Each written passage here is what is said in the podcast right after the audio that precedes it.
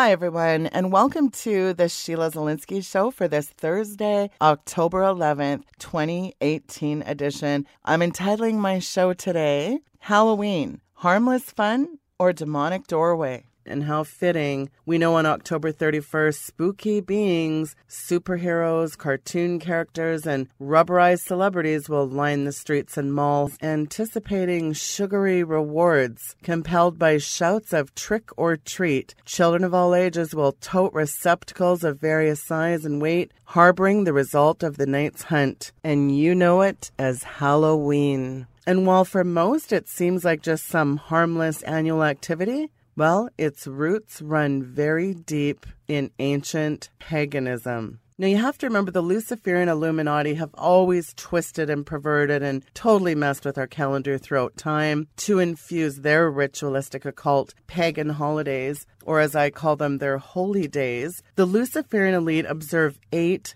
major nights. There are others, but the main ones are December 21st is Yule, winter solstice, February 1st, Imbolg, March 21st, Ostara, that's their spring equinox. May 1st is Beltane, June 21st is summer solstice or Litha. August 1st is Lughnasadh, and September 24th is the autumn equinox or Mabon, as they call it. But October 31st is undoubtedly the highest and holiest night of sacrifice for the Illuminati. We know it as Halloween, but it's actually All Hallows Eve, and it originated in 7th century AD. It was celebrated on the 13th of May, and it was a night for remembering deceased saints and martyrs. The date was later changed to November 1st, in order to Christianize the pagan holidays Beltane and Samhain, festivals of summer, winter, and fire. Throughout Europe, Halloween, the night which marks the transition from autumn to winter, seems to have been an old time of year when the souls of the departed revisited their homes in order to warm themselves by the fire. They say such ghosts walk the countryside, retrieving offerings of food and drink supplied by living family members. Darker forces roamed the night as well demons, hobgoblins, witches on broomstick, all haunting the night with the acts of mischief, the trick. Real witches were also known to revel on Halloween night. According to Man, Myth, and Magic, the witches of Aberdeen danced round an old grey stone at the foot of the hill of Craigluch, the devil himself, playing music before them. Modern witches and Wiccans practice similar Halloween traditions, calling on earth spirits and goddesses to visit their knife drawn circles of power. Well, if you want to meet the original Halloween witch, it was Hecate. The goddess Hecate was the Titan Earth mother of the wizards and witches, who illustrates perhaps better than any other ancient goddess the connection between Wicca, the Celtic Halloween traditions, and the realm of evil supernaturalism. As the dark goddess of witchcraft, like Isis, like Gaia, worshipped with impure rites and magical incantations, her name was probably derived from the Egyptian word Heka, which means sorcery or magic, which may explain her association with the Egyptian frog goddess of the same name,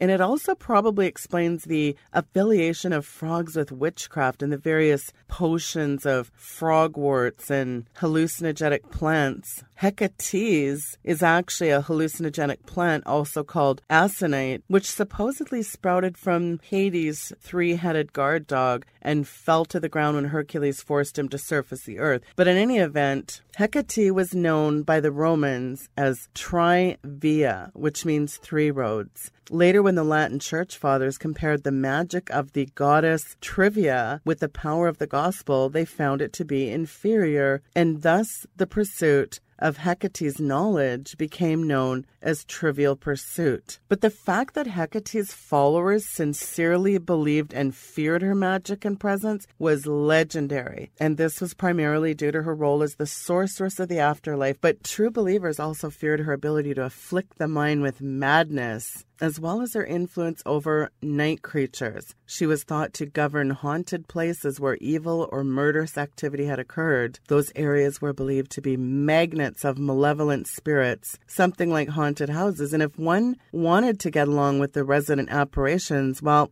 then you needed to make oblations to the ruler of darkness, Hecate. There was also a vicious night owl affiliate of Hecate who flew through the night feeding on bodies of unattended babies. During the day, these owl like creatures appeared as simple old women, and such may account for the history of Halloween's flying witches. Hecate's devotees celebrated such festivals near Lake Averna in Campania, where the sacred willow groves of the goddess stood, and they communed with the tree spirits, earth spirits. Hmm, sounds like today's green gospel. The Gaia loving occultists. This is all part and parcel of earth spirit summoning. It was here that Hecate was known as Hecate of the Earth, a depiction in which she most clearly embodied the popular Earth Mother spirit that conversed through the cave stones and the sacred willow trees. It was nevertheless her role as the feminist Earth goddess spirit that popularized her divinity and commanded reverence from among the common people. The connection between ancient paganism and the modern customs and costumes of Halloween is very easy to trace. So now that we talked about the Halloween witch, well, let's get into the origins of Halloween. Now, it looks like it would be spelt Samhain, S A M H A I N. It's an Irish pronunciation, pronounced Samhain.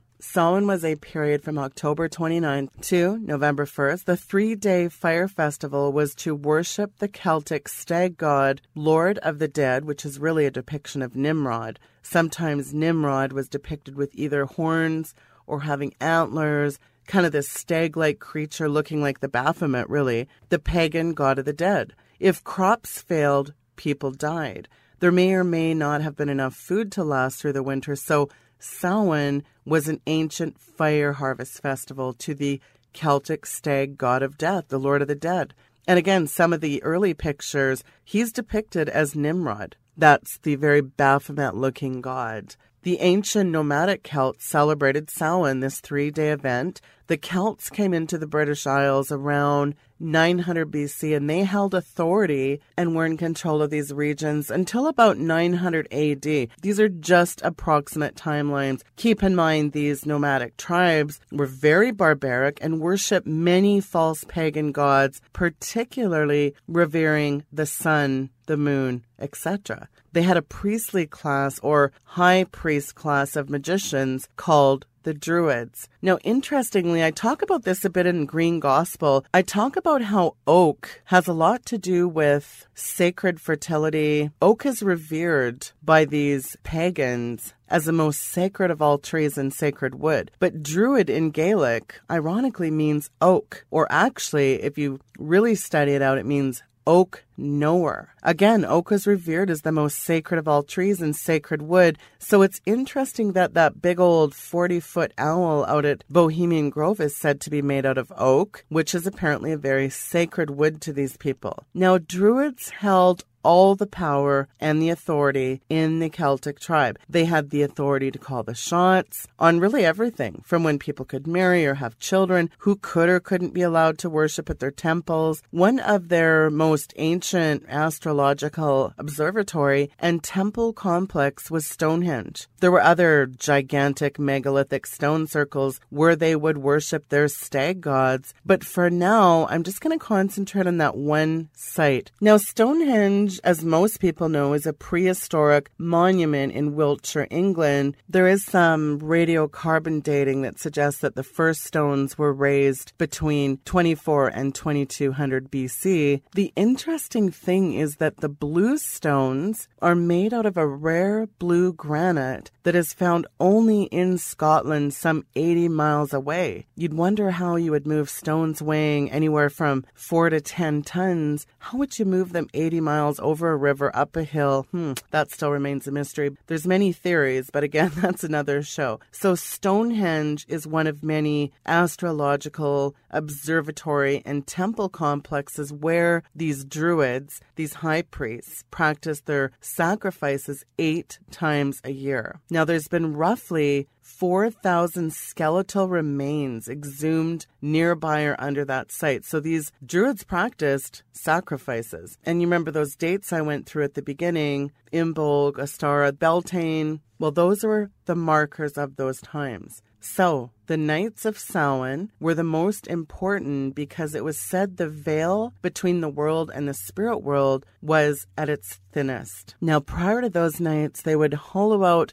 large turnips or pumpkins and stuff them with fat and entrails from other sacrifices, and they would set them aside. Now, on the last night of Samhain, the Druids would prepare huge cauldrons over huge fire pits and fill them with what would be an apple cider type of liquid. And they would boil for hours while the Druids would go wandering out into the countryside to houses of nobility and manors, and they'd bang on the door and scream trick or treat. Those inside the home knew what it meant and they were terrified. Why were they terrified? You're about to find out. The lord of the manor, this could be houses of dukes, earls, marquises, they were supposed to cooperate with the druids by giving them a treat. A treat was handing over one of their household servants, their maid servants. Or, if none of those were available, they would have to give up someone of their own household. A family member would have to be given up to be used as a human sacrifice. And as a reward for handing over the human sacrifice, the Druids would leave on the house step a lit, carved out pumpkin containing that entrail, the animal fat. And supposedly, the carved out pumpkin would act as a ward of protection for that household from demonic entities, the forces and activities that would be summoned that night. If the household did not cooperate, well, then they'd get a trick. Well, what's a trick, you might ask? A trick was the Druids would paint in blood a six pointed star with a circle around it on the door. You know it as the strongest occult symbol, the hexagram, and like the pentagram, it's been used in practices of occult and ceremonial magic attributed to the seven old planets outlined in astrology. So the six pointed star is commonly used both as a talisman and for conjuring spirits and spiritual forces in occult magic. That goes on to this day. So they got their trick, the hexagram, on their house. Now, what would the Druids do with these human sacrifices? Well, they'd take them out to Stonehenge and they would put the people in cages, make some lineups at the cauldrons, and they would throw apples into the cauldrons. Now, the boiling point of a liquid is 212 degrees Fahrenheit. That could melt the flesh right off of you. They would take one of those people up to the cauldron if that person could get an apple out of the boiling water between their teeth, they'd free them, they would release them. This water was boiling point. and most of the poor victims, they did it because, well, that was their only chance to live, and so they took it. They would dip their heads into that liquid, and the damage was horrific. Oftentimes, third degree burns, scarring, and what happened if you didn't grab an apple? You were either beheaded, which they've actually found under a Stonehenge, the site, many beheaded beheaded remains. So you were either beheaded or you were used in the Wicker Man burning. You know it today as Burning Man. So the Celts had built these huge 30 foot human like wicker structures out of wicker reeds, some other plants. Well, some of the caged people would be then used in these 30 foot wicker mans, used as human sacrifice offerings by those structures being lit on fire, supposedly allowing the demons to enter into our world world. And during the nights of Samhain, these wicker men and other balefires open the floodgates for these spirits. So, what the Druids would do to keep the malevolent demonic spirits in check, they would protect themselves with painted masks, robes, and costumes with very special symbols to keep out these spirits. Well, and guess what they're doing today in Nevada? They're doing the Burning Man event. Pagans come together from all over the world once a year and they set up the old wicker man. It's the same practice, just a slightly different rendition, but this essentially is the origin of the Halloween costume. Folks, Halloween is nothing more than the druid pagan worship of the Celtic Lord of the Dead, and these practices still exist today. But wait, you might say, when did the Nights of Samhain become called Halloween? Well, Pope Gregory III deemed November 1st All Saints' Day to honor the Catholic saints, All Saints' Day or All Hallows' Day. So again, people started calling Samhain the night before the Eve of Hallows, All Hallows Evening, and shortened it into Hallow Evening, and then Halloween. So trick or treating, festivals, bobbing for apples, carved jack o' lanterns, costumes, and masks are all part of this very occultic pagan holiday. Some people think it's just a harmless little holiday, and Christians actually try to counterfeit Halloween by having these harvest parties or harvest festivals at the church. But you know what? That's reprehensible. You're just giving it another name, but it is a very serious occult pagan holiday and it opens the floodgates of demonic activity. Christian parents, this is not some cutesy little harmless holiday. And it's time to put a halt to all of this. It's time that you are going to put an end to participating in this reprehensible practice. Don't be lukewarm. Don't go along with the world. Jesus Christ says he will vomit you out of his mouth. It's up to you to decide are you going to choose God or are you just going to shrug and say, well, my kid's going to be a part of this? Well, you're responsible for the information and what you do with it. It's up to you. But now that you know the pagan occult origins, then, well, you're held accountable. And for those that say, well, come on, it's just a harmless little night. It's not really that anymore. Don't be deceived. Halloween is the mother of all occult holidays still today.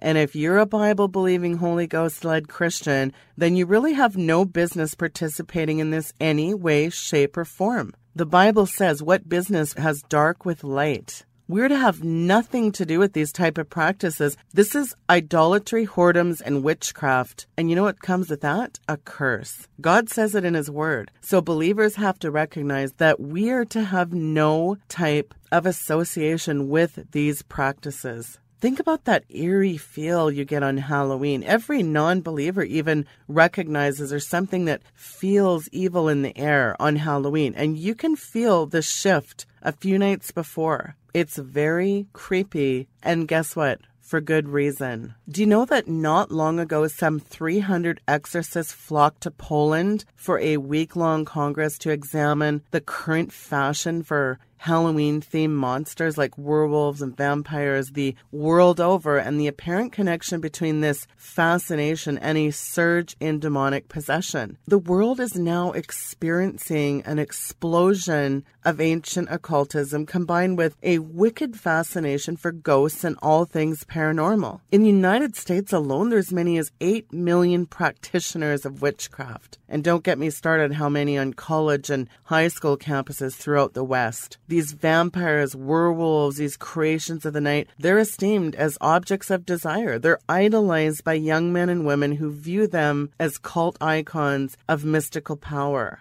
Daily, we're reading how Satanism is spreading to public schoolyards and elementary after school clubs. City council meetings are being opened with invocations to Satan, and even churchgoers are being enchanted by the darkness. There is a surge in Satanism. The Telegraph, that's mainstream news headlines. That is not Sheila Zilinsky. Mysticism is infecting the church today. I even posted an article on my end time news headlines. Even Catholic Church says there's a rise in demand for exorcists as traditional religious settings are getting infiltrated with requests for this. And there's a recent spike of zombie like attacks on people, killings, as well as by individuals claiming to be vampires, werewolves. Now you can throw clowns into the mix. One arrest of a Texas man, he broke into a woman's house, he threw her against a wall, and he tried to suck her blood.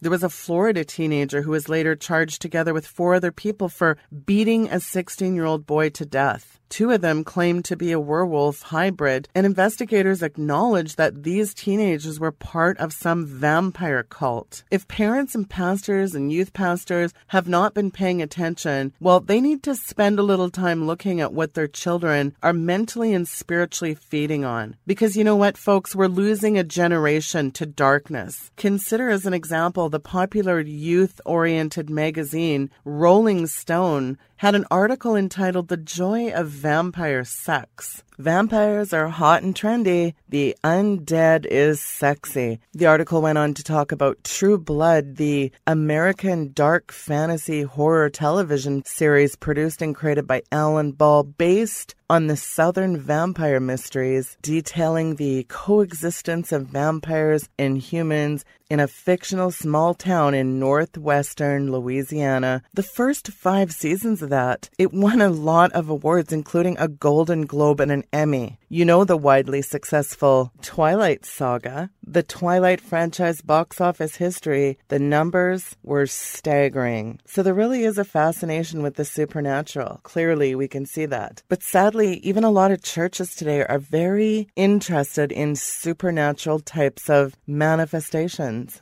Glitter, feathers, fire, glory clouds, shiny, golden, sparkling embers falling out of the sky. In any event, there is many supernatural manifestations but are they from God? Well, we certainly see the Kundalini spirit is alive and well, so it's very important to have discernment. There's a deeper sign of culturally relevant consequences here, folks. This present captivation by our young people with dark supernaturalism is at all time If it's not Harry Potter's witchcraft and the Twilight vampirism, it's games with bloodshed, slaughter, witchcraft, occult paganism. It's in all the video games today. It's one of the signs that this age is under demonic influence. Today's youth have exchanged yesterday's pigtails and pop guns for pentagrams and blood covenants. It's something that former generations could not have even imagined. But whether you agree or you completely disagree with my assertion,